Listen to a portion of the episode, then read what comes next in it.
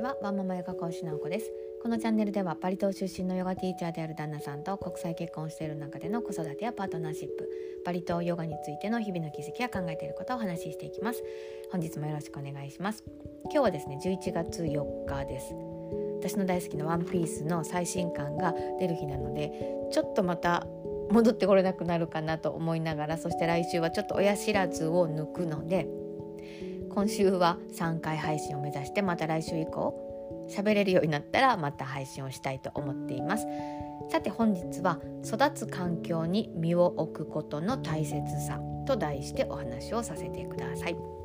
これを思いついたのはですね昨日私の娘が通っているスポーツ教室でスポーツ塾で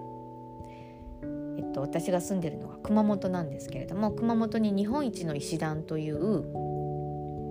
何ですかね山？山登りができるような場所があって3333段を登るというのを年長の子供と一緒に体験してきたんですよね。でそこで子供娘を見て感じたことがあってそれは育っていくような身も心も特に心が強く育っていくような環境に身を置くことって本当に本当に大切だなって思ったんですよね。というのもちょっとあの遅れてしまってさあ登るぞっていうその登り始めに私たちがちょっと遅れてしまったので一緒に幼稚園児コースで登り始める仲間がいなかったんですよね娘は。となるともう100段目ぐらいから足が上がらなくなるんですよね。結構大人でもまあ100段登り続けるのって結構きつかったりするんですけれどもなので子供にとってはもちろんさらにきついことだと思うんですけれども100段目になった時点でもう登れなくなると。ただまあこう頑張って父と母私とプトゥに声かけてもらいながらどうにかこう頑張り続けていた娘ちゃんでも途中でも本当に何回も泣くし大変だったんですけれどもただそこで下から小学校部のお姉ちゃんたちが来たら歩き始めることができるんですよね。そして先生に少し追いついて先生から声をかけてもらうと今まで止まってた足が嘘かのようにどんどん登り続けることができる娘ちゃんがいてでそして最終的には幼稚園部の子に追いつくことができたんですよねもちろんこう一番最後尾の子でしたけど1時間差で登ったにしても最後尾の子に追いついた時はもうほぼ折れかけていた心が前を向き始めて上を向き始めて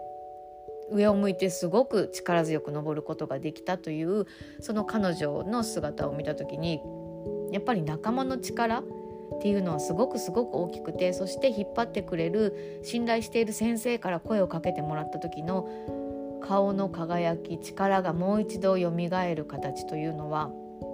この力強さは私やプトゥでは与えてあげることができない環境だなっていうふうに思ったんですよね。やっぱりこうどこかで甘えが出てしまう両親に対しては。でも外側の世界特にうちの娘はすごく共感力が強いというかすごく敏感なんですよね周りの人の影響をすごく受ける子なのでその環境がより良いものであればあるほど彼女は本当に育っていくなと思って今回スポーツ塾のこう山登りハイキングに参加させてもらって改めてこう子どもの心が育つような環境に身を置かせていくことは本当に大切だなと思ってでその中で特に思ったのは昨日ハイキングに一緒に登っているグループでスポーツ塾以外に野球部やバスケ部やあとはなんだかな陸上かな結構違うグループの学生たちを見た時にやっぱり体育会系の子たちって挨拶ができますよね。で声もすごく軽やかででこうグループ意識というのも持つことができて私は学生の時にあの部活をねしなかった子なんですよね。運動の苦手意識がありすぎて。まあ本当に 心が弱かったなと思うんですけど。でもこうやっぱり体育会系で学べる礼儀正しさやグループの意識やみんなでというこの意識っていうのはみんなに流れるみんなにこう支え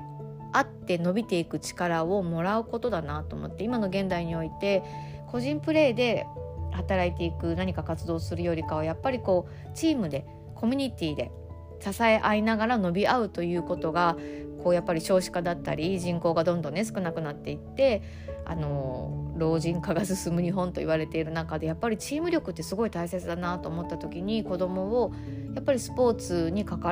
わらせていくような形はやっぱり改めていいなと思ったので今日は育つ環境に身を置くことの大切さと題してちょっと真面目な話をしてみました。私たちが主催しているビナヤカヨガスクールでは対面とオンラインで自分らしさとつながれるバリ式ヨガレッスンを提供しています。国際ライセンスが取得できる RYT200 ヨガトレーニングも開催中です。興味のある方はお気軽にお問い合わせくださいヨガのある人生を通して明るい未来を一緒に迎えに行けたら幸せです。それでは今日も皆様にとって素敵な一日となりますように。ワンママヨガ講師なおこでした。さようなら。